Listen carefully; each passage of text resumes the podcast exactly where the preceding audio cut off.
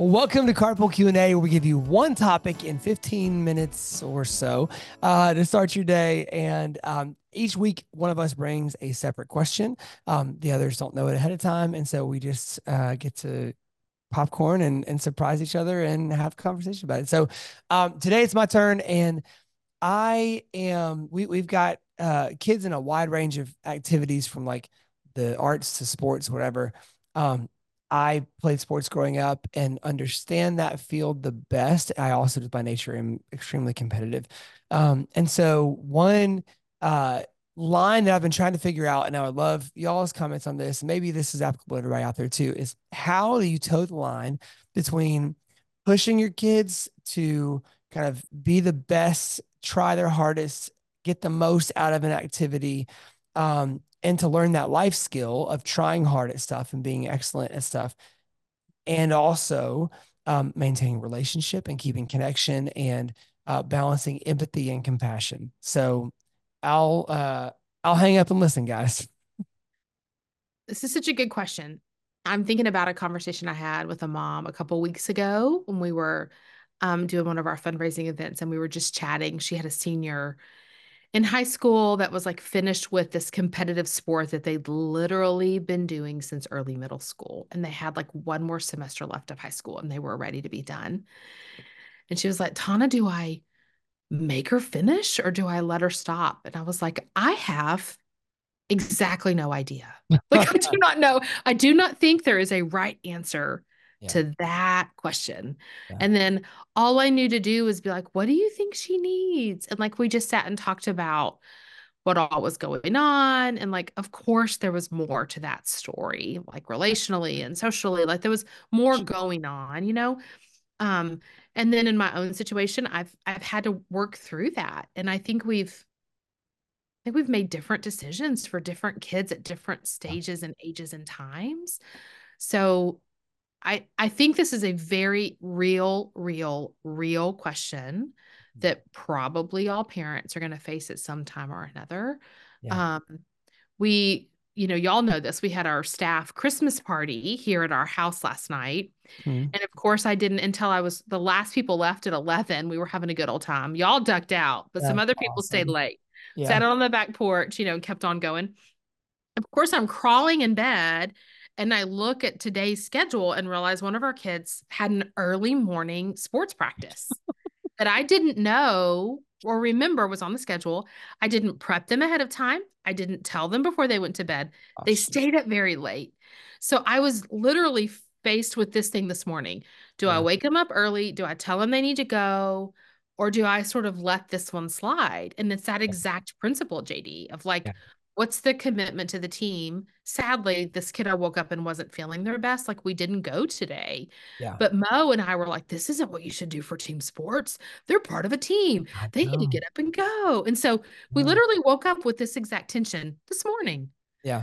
And they stayed home today, and I felt bad. I was like, maybe we should have pushed. What did we, what lesson did we accidentally teach them this morning by accident? You know, I don't know.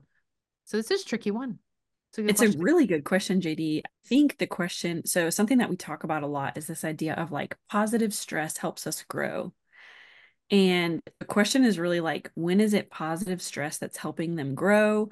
Because we have to face challenges. Like, if we protect our kid from every uncomfortable feeling, we are not allowing them to grow. And so, and that can happen if we're not, if we're not thoughtful and careful.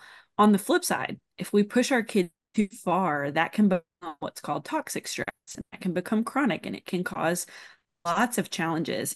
Um, the first thing that comes to mind, feel free to disagree, you guys, since we oh, don't I love it. Let's do it. Ooh, ooh.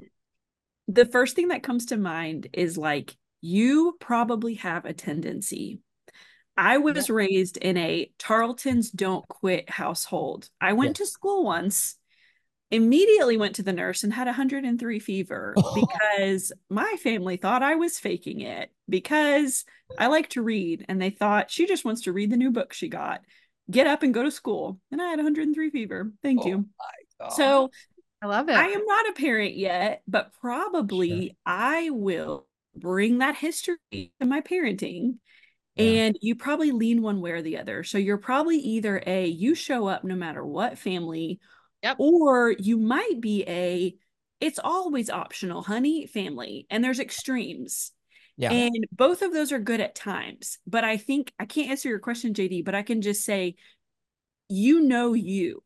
Uh-huh. So, you know, if you're kind of the, I always let them off the hook. And so really they have not learned, and, and, and we'll just play it all the way out into adulthood. That yeah. could be the kid that uh, can't hold a job because they can't, because every time That's they don't right. want to go to work, they call in. Um, we talk about often, lots of our work that we do is meaningful and rich and full, and there's a little bit of drudgery, and you don't always want to yeah. do it, and you still have oh, yeah. to. And so yeah. like, that's yeah. a life lesson.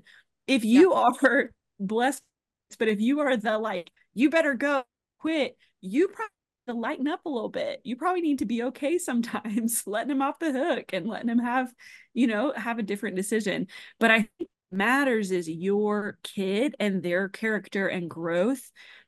Yeah. To me, that always outweighs me. I mean, that's a personal opinion. I, it's not everyone's opinion. I never think that the sport or the dance team or the musical band or anybody takes priority over that kid's well-being. So you do need to pay attention to your specific kid and how they're doing. Um, there's lots of ways you can live it out. But my my knee jerk yeah. is just, where, which extreme do you lean towards? You probably need to move a little bit towards the middle. Yeah. And I've, I, you know, the thing that we have has brought this out specifically in our family has been um, as our kids have gotten into elevated levels of yeah uh, whatever stuff. So, yeah. Yeah. So. Yeah.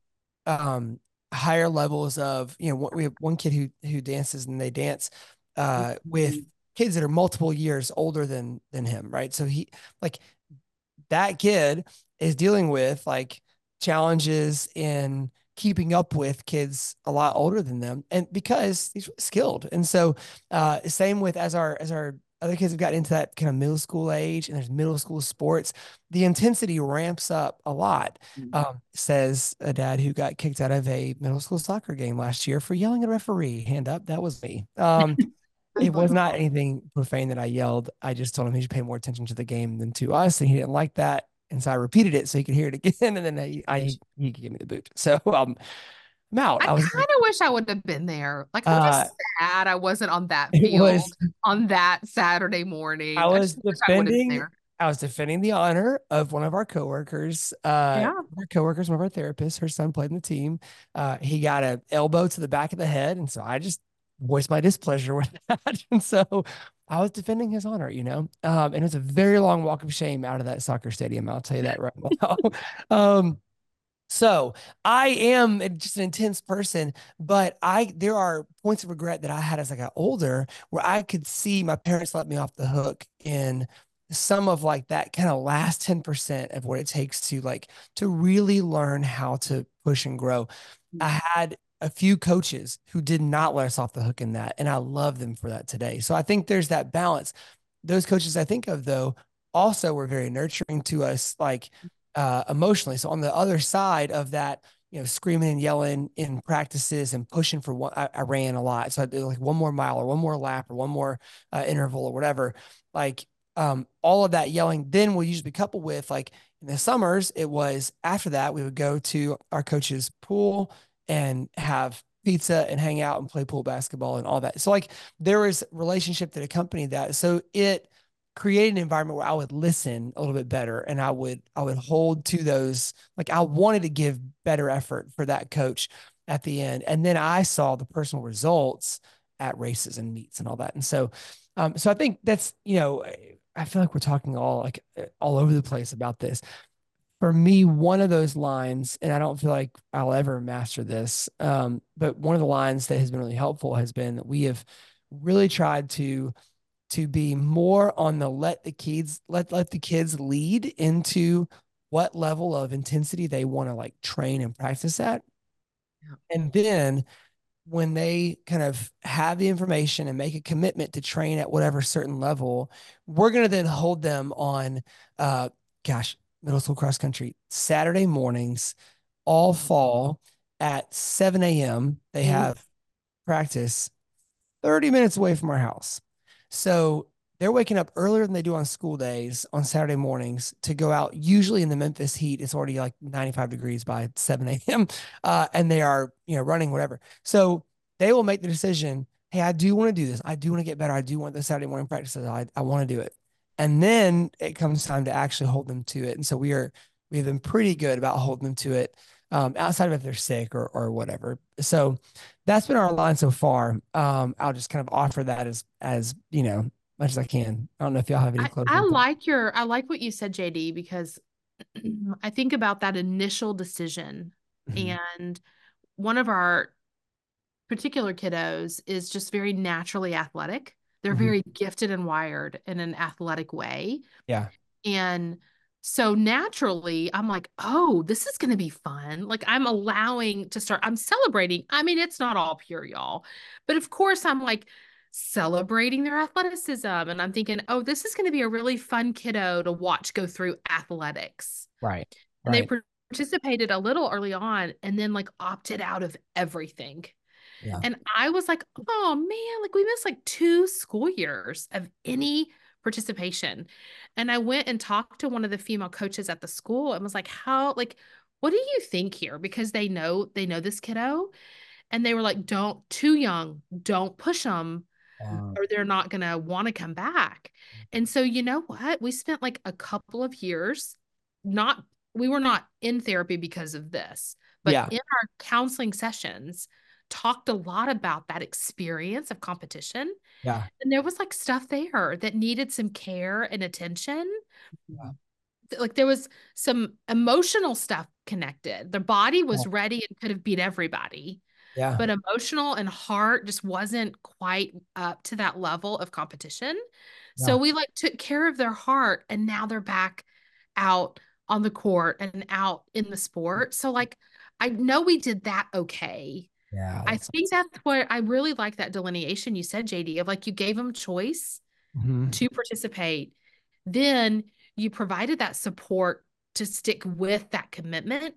And there might be a time when they opt out. And like, I'm just going to name that, like, that was real sad for me. Yeah. And I had a little FOMO and I wasn't out cheering cross country and at the back. And uh, I was feeling left out of the, the team and the parents. And right, I was right, sad. Right. And I'm like, oh, Tana, you are way too invested in these like elementary athletics, but it does become like a community. Oh, totally. It totally. is the whole thing, but just, wow. I don't know. I go easy. I, I like Becca, like know your tendency because mine might be to go easy if I'm just thinking about the kid. And then I was like trying to manipulate participation because I wanted to go and do it too. Like, yeah. yeah so totally. We're, we're up in the middle fun. of all that, by the it's way. It's fun so, watching your kids be good at stuff. It is. And yeah, they're so, so naturally gifted. Yeah. I was like, you will, everybody will know your name if you'll just get out there and do your thing, you know? And like, well, that's terrifying. I know. That was it. know my name, you know. I was like, oh, anonymous. Yeah, that um yeah, it, well, in closing, I'll just say this. Like we um we are we just today finished a basketball season. Um and this one kid who uh is not probably is not the best natural athlete in our family was uh so persistent and so um committed to working in every practice and in asking the coach for help on certain things and always asking where she's supposed to be and always ask like, all, like just use that time and practice so well and was so committed in there. And, and today scored like not that. And again, I realized even in you my can own celebrate it, J D. This, we can celebrate can it. Celebrate it. She scored the winning basket in her last game. Uh, and so like they, uh, that they like are in the season on a win and she was the reason for it. And that was awesome. And that's not to say that's the goal of parenting, obviously. Um, but it was really fun to watch her have some competency that she built from doing a whole bunch of work on time, days and times where she really probably didn't want to. Right. Um, and same for another so, kid, you know, P R'd in every race this year because of yeah. it's like that work, you know? Um, and so, yeah. Before we totally close, I'm going to ask for one additional minute past our fifteen. This okay. can also be the case if you have a child that is naturally wired for academics. Mm-hmm. Yes. It's right, the exact right, same right, principle yeah. because this would be another one of our kiddos. Like that competitive spirit is one hundred percent about grades. Yes. So same thing, competed in the little spelling bee and it was getting close. And I'm like, love, you've got a choice to make. Your name is on the list. Mm-hmm. How much are we studying? You have to decide how you want to feel when you're standing up in front of the group of kids. So mm-hmm. like it does, it's, I don't think it's just sports. I think this is sort of a principle around mm-hmm. nurturing those mm-hmm. things in them. And yeah. when do you push in and push towards the thing that you think they're just naturally wired at? And yeah. when do you like give them some time to develop and grow towards it a little on their own? So this same concept, same idea can also be applied, I think, in other sort of extracurriculars or hobbies or yeah. a pull towards athletics or arts or right. really kind of anything. Mm-hmm. Yeah. My, my closing closing thought is pay attention to yourself, pay attention to your kid. Mm-hmm. Um, some kids are super driven and they're going to beat themselves up and be really hard on themselves. And they need more of you coaching them through that shame and the embarrassment and the never good enough. Other kids are um, less driven by external factors. Mm-hmm. You might need a little bit more encouragement to do yeah. something that has a little bit of stakes to it, to yeah. participate yeah. or finish something out, even when it wasn't as fun as they thought it would be. And so pay attention to yourself, pay attention to your kid. Um, nobody gets it right. We just do the best we can. Right. That's right. Yeah. And we know that those extra things are like building character. So if you can right. keep like that that area of growth as the most, like, let that trump mm-hmm. their like performance, performance. yeah mm-hmm. let yes. their character and health and well-being and connection trump it, and then, you know, go a season of a, having a little FOMO and sitting on the sidelines without your baby out there doing their thing. Anyway, and last last last last thought, let yeah. them try a bunch of stuff as their oh. as they're younger and, and just exploring stuff. Um, and don't, don't try the best you can not to get sucked into the kind of world of like having to over specialize in your thing at such a young age.